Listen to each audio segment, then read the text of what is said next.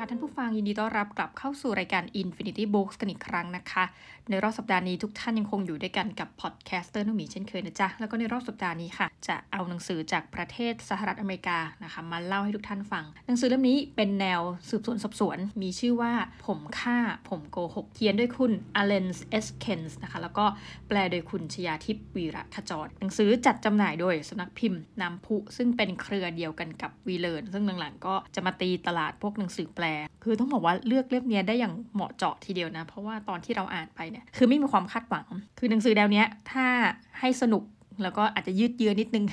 ต้องบอกตามตรงนะคะก็ต้องไปอ่านแนวของสตีเฟนคิงนะคะแต่ว่ายังไงไม่รู้แหละ คนนี้เป็นคนที่เราไม่เคยอ่านมาก่อน เราก็จะแอบเข้าใจว่าคือมันจิตใต้สำนึกว่า เอ้ยเหมือนกำลังจะอ่านหนังสือของสตีเฟนคิงก็แบบ เอ๊ะ มันจะยืดเยื้อเหมือนกันหรือเปล่านะ แต่ไม่เลยทุกท่าน ต้องบอกว่าหนังสือเล่มนี้ ไม่บางนะคะ ก็เกือบ 300 หน้า สนนราคา 280 บาท ถือว่าถูกสำหรับเราหน้าละบาท แต่ว่าเราคิดว่าจะอ่านนานกว่านี้นะหรือว่าจะค่อยๆอ่าน แล้วก็คือไม่ได้คาดหวังว่ามันจะสนุกอะเอาตรงๆ แต่พออ่านไปแล้วทุกท่านเชื่อไหมเราพยายามจะยัดทนานเกือบ 300 หน้าเนี่ยให้จบในรอบเดียวเพราะเราลุ้นลุ้นว่าจะจับตัวฆาตกรได้ไหมความจริงคืออะไรนะคะตัวปกหนังสือทั้งหมดเนี่ยทำเป็นสีพื้นโทนก็คือเป็นสีแดง ในรูปหน้าปกก็จะเป็นผู้ชายคนหนึ่งเดินหันหลัง เดินไปอย่างไร้ทิศทาง แล้วก็หลังปกเนี่ยเขียนไม่เยอะเลยนะคะ เขียนว่าผมฆ่า ผมคาร์ลไอเวอร์สันผมฆ่าผมข่มขืนเธอ ผมคือฆาตกร ผมโกหก ผมคาร์ลไอเวอร์สันผมไม่ได้ฆ่า ผมไม่มีส่วนเกี่ยวข้อง ผมคือผู้บริสุทธิ์ ถ้าผมไม่ได้ฆ่าแล้วใครฆ่า ถ้าผมโกหก แล้วใครพูดความจริง ผมจะบอกคุณแค่คนเดียว นั่นนะคะไม่ได้ทิ้งร่องรอยอะไรไว้ให้เราเดาต่อเลยนะ คือมีแค่บอกว่าการจับโจรนะจับผู้ร้ายเนี่ย มันอาจจะเป็นการจับผิดตัวหรือเปล่า อย่างแรกคือผมฆ่าจริงอีกอันผมไม่ได้ฆ่านะคะ โอเค มันเรื่องเริ่มมาจากนักศึกษาหนุ่มคนหนึ่งนะคะ ชื่อว่าโจทันเบิร์กนะโจเนี่ยอยู่ในมหาวิทยาลัยมินนิโซตาซึ่งเขาลงวิชาหนึ่ง แล้วเขาก็ถามตัวเองกันว่า ฉันลงไปทำไมเนี่ย วิชาเนี่ยน่าจะไปลงวิชาที่แบบมีประโยชน์มากกว่านี้หรือเปล่านะนั่นก็คือวิชาชีวประวัติทีนี้อาจารย์ของเขาก็ให้โจทย์เป็นโจทย์ใหญ่เลยก็คือ ให้เขียนชีวประวัติของคน สูงอายุนะเพราะคิดว่าน่าจะผ่านเรื่องราวอะไรมา แล้วก็แบบจะมีจุด trigger ต่างๆในชีวิต โจทัลเบิร์ตก็แบบอะไม่รู้ว่าจะสัมภาษณ์ใครดีก็เลยเหมือนไปยังสถานพักปืนคนชรานะซึ่งในอเมริกาเนี่ยเราก็อาจจะต้องเล่าให้ฟังนิดหนึ่งว่าหลายๆ ลูกหลานหลาย ๆ คนนะพอคือพ่อแม่ก็เลี้ยงดูใช่ไหมจนกระทั่งสมมติอายุ 18 ปี ก็จะเป็นเวลาที่ลูกหลาน ไปเรียนมหาวิทยาลัย แล้วก็อาจจะหายไปจากพ่อแม่เลยหลังนั้นคือ ไปมีงานการทำอาจจะทำงานเมืองอื่น และอื่นๆนะพ่อแม่ก็จะอยู่ที่บ้านอยู่งั้นอะนะคะพอมาถึงสักจุดจุดหนึ่งเริ่มชราภาพ เริ่มที่จะดูแลตัวเองไม่ไหว ส่วนหนึ่งก็คือลูกหลานก็จะกลับมานะคะรับพ่อแม่เนี่ยไปส่งยังสถานพักฟื้นเหล่านี้นะซึ่งสำหรับเราอะตอนแรกเรารู้สึกว่าเป็นคอนเซปที่น่าตกใจ แต่เอาข้อจริงสำหรับหลายคนถือว่าอันนี้เป็นการทำดีให้กับพ่อแม่คือว่าแทนที่เราจะคือเราทำงานอะอาจจะดูแลพ่อแม่ไม่ได้นะคะเอาไว้ในสถานพักฟื้นคนชราทั้งหลายเนี่ยนะคะบ้านพักคนชราไว้ง่าย ซึ่งแบบมันจะมีของเอกชน ซึ่งเราก็ต้องจ่ายเงินอะไรอย่างนี้เนาะแม่เนี่ยพ่อเรานะคะจะได้รับการดูแลตามสมควรโดยคนที่มีความเชี่ยวชาญ แล้วเราก็หน้าที่ของลูกก็คือ สักพักหนึ่งก็ไปเยี่ยมพ่อแม่นะนี่ก็ต้องเล่าพื้นฐาน แต่ที่นี่คาร์ลไอเวอร์สันต้องพูดชื่อตั้งแต่แรกที่เริ่มต้นมานะคะคือโจทัลเบิร์ตเนี่ยก็แบบอะบอกเขาว่าเออให้ผมสัมภาษณ์ใครก็ได้อะไรเงี้ยคือไปยังสถานพักฟื้นเนี่ยแล้วปรากฏว่าคนที่เขาเป็นเจ้าหน้าที่รับเนี่ยก็แบบ เอ้ย ไม่มีสัมภาษณ์ใครอะไรเงี้ยคือก็ไม่ค่อยจะเต็มใจเท่าไหร่นักนะแต่ว่าก็คุยไปคุยมาเขาก็เลยเกิดไอเดียว่าเอหรือว่าจะให้สัมภาษณ์คนนี้ดีนะคะก็คือคาร์ลไอเวอร์สันโจก็แบบ แล้วคาร์ลไอเวอร์สันนี่เป็นใครครับ คนที่ดูแลสถานที่ก็บอกว่า อ๋อคาร์ลไอเวอร์สันเหรอ อืม ตอนเนี้ยเขาจริง ๆ เขาถูกตัดสินจำคุกตลอดชีวิตนะ แต่ว่าตอนเนี้ยเนื่องจากว่าอยู่ในสภาพที่ใกล้จะเสียชีวิตแล้ว แล้วในคุกคงไม่สามารถที่จะดูแลผู้ป่วยมะเร็งระยะสุดท้ายได้ ก็เลยเอามาที่เนี่ย คือกลายว่าคาร์ลไอเวอร์สันก็ไม่ได้เป็นที่ต้องการของสถานพักฟื้นแห่งนี้ แต่ว่าด้วยความที่อาจจะเป็นคนที่ available เนาะ ก็เลยให้โจทัลเบิร์ตเนี่ยไปเป็นโจทย์ซะว่าถ้าจะสัมภาษณ์จะเอาไหมคนเนี้ยโจทัลเบิร์ตก็แบบโหแบบ จะสัมภาษณ์ทั้งทีทำไมต้องสัมภาษณ์คนที่ติดคุกมาอย่างยาวนานด้วยแบบถูกตัดสินจำคุกตลอดชีวิต แล้วข้อหาที่ถูกตัดสินก็คือคาร์ลเนี่ยฆ่าผู้หญิงคนหนึ่งซึ่งยังเป็นเชียร์ลีดเดอร์วัยใสอายุ 14 ปีนะคะเธอก็มีชื่อว่าคริสตัลแมรี่เฮเกนเดี๋ยวเราจะเรียกว่าเฮเกนเนาะถูกตัดสินว่าฆ่าน้องคนนี้ไม่ได้ฆ่าเปล่านะคะ ยัง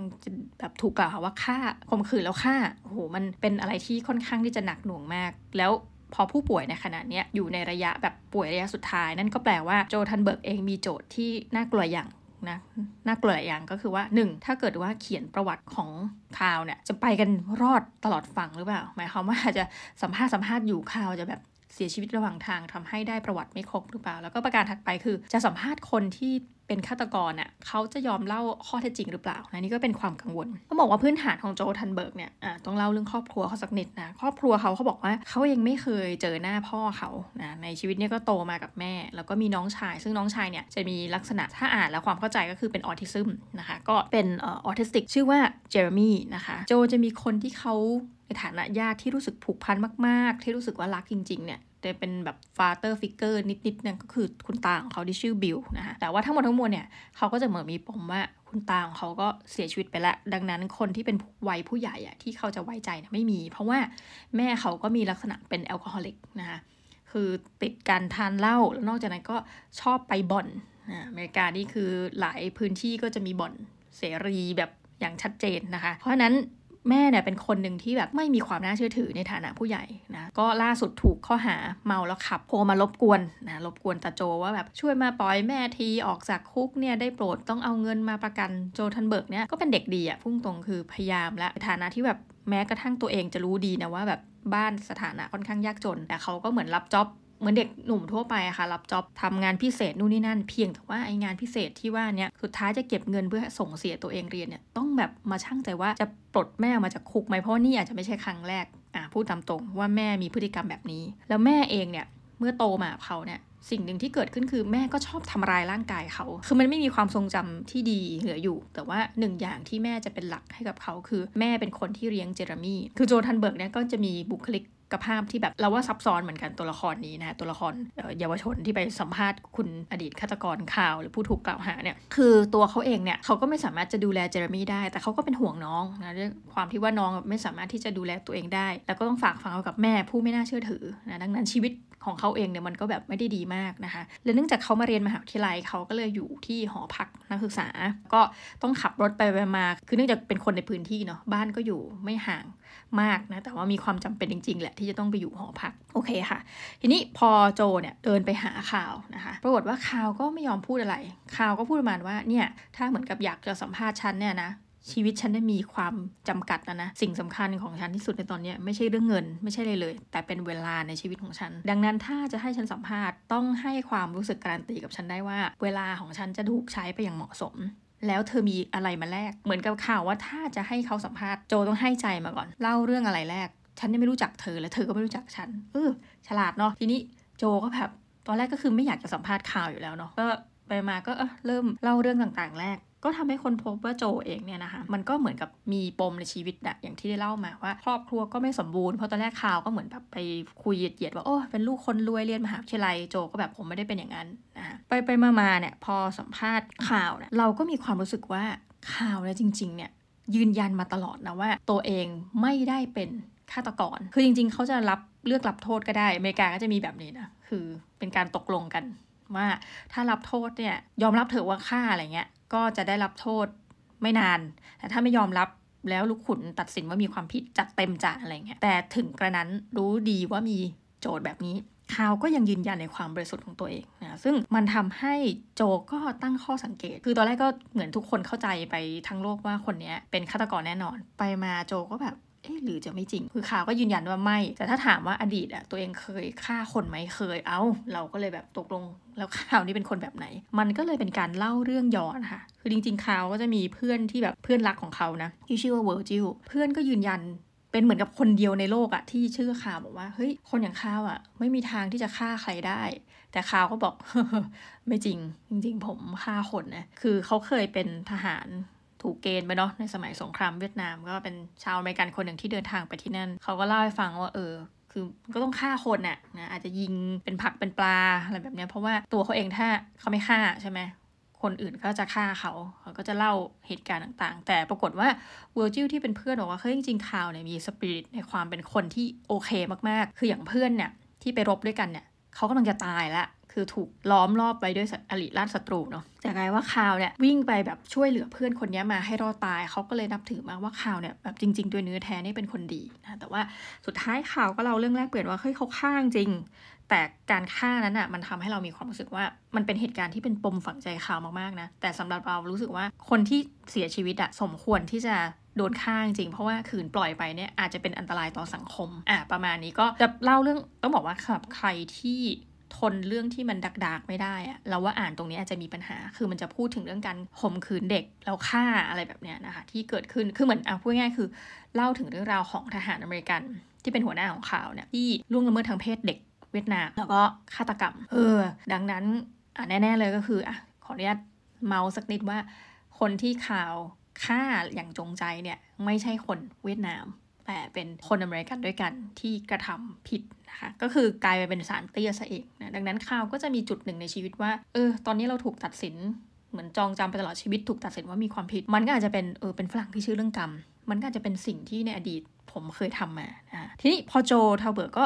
ไม่ได้อยากฟังข่าวอย่างเดียว เขาอยากที่จะไปหาข้อมูลต่างๆ ก็คืออาจจะไปหาในแบบพวกหนังสือพิมพ์ที่ลงข่าว พวกข้อมูลเกี่ยวกับทางด้านกฎหมาย เพื่อใช้ประกอบเพราะเอาจริงตัวเองก็ไม่ได้ไว้ใจว่าข่าวจะพูดจริง ทีนี้พอหาไปไปมาๆเนี่ยว่าทำไมข่าวถึงตกเป็นผู้ต้องสงสัยอ่าหนึ่งก็เพราะว่าน้องเฮเกนเนี่ยถูกพบเป็นศพในกองเพลิงนะและในกองเพลิงที่ว่านี่ยอยู่ในเพลิงเก็บเครื่องมือ ซึ่งเป็นพื้นที่ของข่าวนะข่าวเป็นเหมือนกับเพื่อนข้างบ้าน เหมือนตะลุงข้างบ้านของน้องเฮเกิลนะคะ ทีนี้พบแล้วไม่เท่าไหร่นะถัดไปก็พบอีกอันหนึ่งคือเล็บปลอมตรงเฉลียงหน้าบ้านของข่าวอีกนะคะเล็บเป็นเล็บอะคริลิกอะไรเงี้ยคือมันมีทั้งเล็บมันมีทั้งศพที่อยู่ในกองเพลิง แล้วที่สำคัญเด็กคนนี้ผู้ตายเนี่ยน้องเฮเกนเนี่ยก็คือเขียนไดอารี่เออแล้วก็เขียนแบบพูดถึงข่าวว่าเป็นไอ้โรคจิตข้างบ้าน คือเหมือนกับชอบแอบมองดูเธออะไรเงี้ย มันก็เลยยิ่งทำให้คือความ น่าเชื่อถือว่าเออเป็นไปในทางข่มขืนแล้วฆ่านะคะต้องบอกว่าน้องเฮเกนหรือว่าผู้ตายเนี่ยก็จะมีอยู่กับคุณแม่เนาะแล้วคุณแม่ก็เหมือนแต่งงานใหม่ อยู่กินกับพ่อคนอ่าพ่อเลี้ยงอ่าชื่อว่าดักลาสล็อกวูดแล้วพ่อเลี้ยงเองเนี่ยมีลูกติดชื่อว่าแดนล็อกวูดคือจริง ๆ แล้วเนี่ยตัวละครที่สามารถจะเป็นฆาตกรได้ เพราะมันมีเคสว่าข่มขืนเนาะก็ได้แก่ อาจจะเป็นพ่อเลี้ยงหรือเปล่านะแล้วก็ถัดไปอีกคนหนึ่งนะคะจริง ๆ น้องคนนี้ เธอดังนะเฮเกนเนี่ยเธอเป็นชีลิเดอร์แล้วเธอมี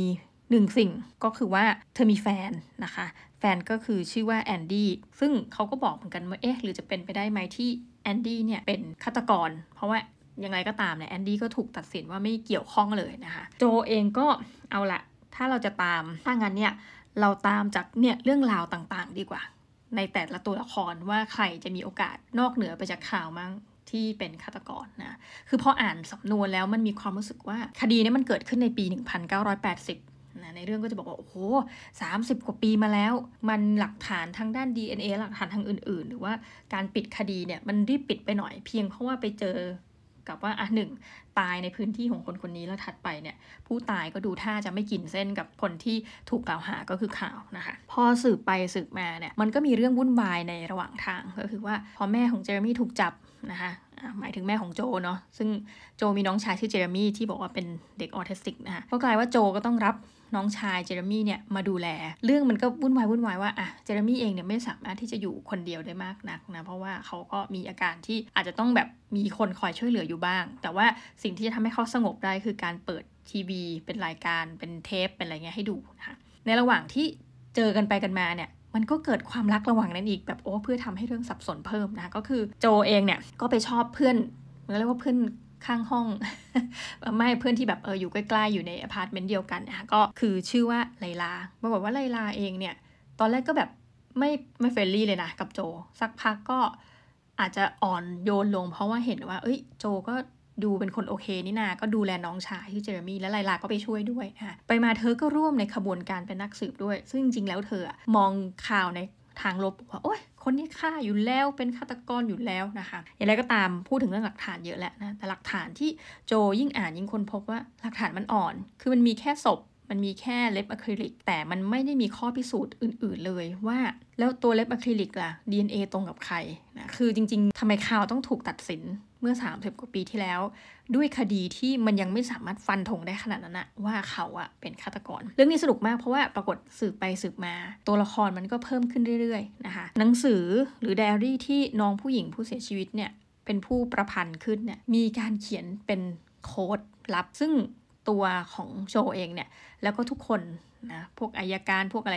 ไม่สามารถแปลได้ว่าเด็กผู้หญิงคนนี้เขียนถึงอะไร แต่ที่ไม่รับเนี่ยก็คือเขียนว่าไอ้โรคจิตลุงโรคจิตข้างบ้านนะคะแต่โค้ดลับที่ว่าเนี้ยในการต่อมาปรากฏว่าคนที่ช่วยแคร็กให้เฉลยได้ว่าเฮ้ยโค้ดลับเนี่ยตีโจทย์แตกว่ามันเขียนว่าอะไรกลายเป็นน้องเจลมี่แล้วไลลาก็กรี๊ดแบบดีใจมากว่าน้องตีโจทย์แตกแล้วว่า ประโยคที่เด็กผู้หญิงเนี่ยเขียนแล้วไม่อยากให้พ่อแม่รู้คือเรื่องราวของอะไร ปรากฏมันคือเรื่องของเด็กผู้หญิงที่ไปกระทำความผิดกฎหมาย ร่วมกับแฟนหนุ่มของเธอ แล้วไม่อยากให้รู้ก็กลายว่าประโยคดังกล่าวเนี่ยมันพุ่งเป้าไปสู่ฆาตกรคนใหม่ดูนั่นซึ่งตอนหลังๆมาเนี่ยนะคะโจก็ฟันธงแล้วว่า คนที่เป็นฆาตกรเนี่ยยังมีชีวิตอยู่งานที่หนึ่งผ่านไป3บกว่าปีเนี่ยและน่าจะเป็นดักกลาสล็อกบูด ก็คือเป็นพ่อเลี้ยงของเด็กผู้หญิงคนนี้ ก็เลยพยายามที่จะไปตามหาพ่อเลี้ยงว่าตอนนี้อยู่ที่ไหนอะไรยังไงนะปรากฏว่าเอาเข้าจริงแล้วเนี่ยในกระบวนการไปตามหา มันก็มีความถ้าอ่านแล้วมันจะมีไม่ make sense นิดหนึ่งว่าแบบเออบางทีเนี่ยนะสืบก็ช่วยกันสืบกับไลลาเนาะคือตอนหลังจากเพื่อน ข้างห้องต้องแอบรักกลายมาเป็นแฟนละ คือแทนที่จะไปสืบคดีด้วยกัน หรือแทนที่จะเอาคนอื่นน่ะนักสืบหรืออื่นๆเนี่ยมาก็อย่างว่านะคดีมันนานแล้วนะคะ มันก็ไม่มีใครให้ความสนใจ แต่ข้อผิดพลาดคือในบางครั้งโจเลือกที่จะเดินทางไปสัมภาษณ์คนที่เขาเตรียมจะกล่าวหาว่าเป็นฆาตกรคนใหม่คนเดียว มันก็ทำให้เกิดพยันตรายเกิดขึ้นโจนะแต่ต้องบอกว่าเรื่องนี้ก็พล็อตทวิสิกแล้วก็คือว่า ตัวฆาตกรที่แบบเขาเก่งกันว่าน่าจะเป็นคนนี้ คือเขาก็เล็งมาทีละคนนะ เป็นแฟนหนุ่มของน้องคนนี้หรือเปล่า เป็นพ่อเลี้ยงหรืออะไรเงี้ย มันก็พลิกมาเรื่อยๆ พลิกมาเรื่อยๆ แต่ว่าจุดที่เขาเริ่มฟันธงเนี่ยว่าเป็นพ่อเลี้ยงเนี่ยก็ไปตามนะ ปรากฏว่าโหก็ต้องเรียกได้ว่า เป็นการผจญภัยต่อไปของโจเลยนะ ที่ต้องเอาชีวิตรอดจากคนที่เป็นฆาตกรในยุคปัจจุบันนะรวมไปถึงความอันตรายพยันตรายที่มาถึงตัวไลลาด้วย ต้องบอกว่าคดีที่มัน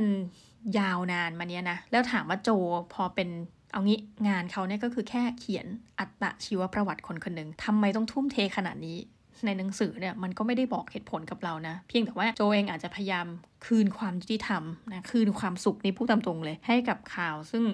อีกนิดเดียวเขาบอกว่าถ้าฉันโชคดีอยู่รอดไปถึงคริสต์มาสเนี่ยก็ถือว่าเป็นเรื่องมหัศจรรย์ละคืออีกนิดเดียวอะ่ะจะต้องเสียชีวิตแน่ๆ เพราะเป็นโรคร้ายระยะสุดท้าย และข่าวเองอะ่ะเอาตรงๆเลยนะ น่าจะมีความสุขมากๆ ถ้าในที่สุดแล้วชื่อของเขาจะพ้นมนทินกับสิ่งที่เขาไม่ได้กระทำเรื่องนี้นะคะ จะให้ทุกท่านไปตามต่อแต่บอกลุ้นระทึกจนนาทีสุดท้ายพูดงี้หนึ่ง ตามจับคนร้ายที่แท้ทรูได้หรือไม่สองอันนี้พูดตามตรงนะ โจกับไลลาจะปลอดภัยหรือไม่ หรือต้องมีการสั่งเวอร์อีกหนึ่งชีวิต เพื่อให้ได้มาซึ่งความจริงและ 3 ตอนจบของคดีจะมีการเปลี่ยนคำตัดสินย้อนหลังหรือไม่ และโอเค สิ่งที่เด็กเรื่องไม่ได้ ในเรื่องนี้ต้องมีคนเสียชีวิตนะคะ บอกไว้ก่อนนี่อุ้ยวันนี้สปอยเยอะนะ แค่งั้นเผื่อใครสนใจนะคะ ตัวเลขกลมๆเกือบ 300 หน้า อ่านสนุกมาก รวดเดียวจบ นะคะกับผมค่าผมโกหก ยังไงฝากฟังหนังสือเล่มนี้ก็ด้วยนะคะสำหรับวันนี้รายการเราต้องขอลาทุกท่านไปก่อนนะคะ สวัสดีค่ะ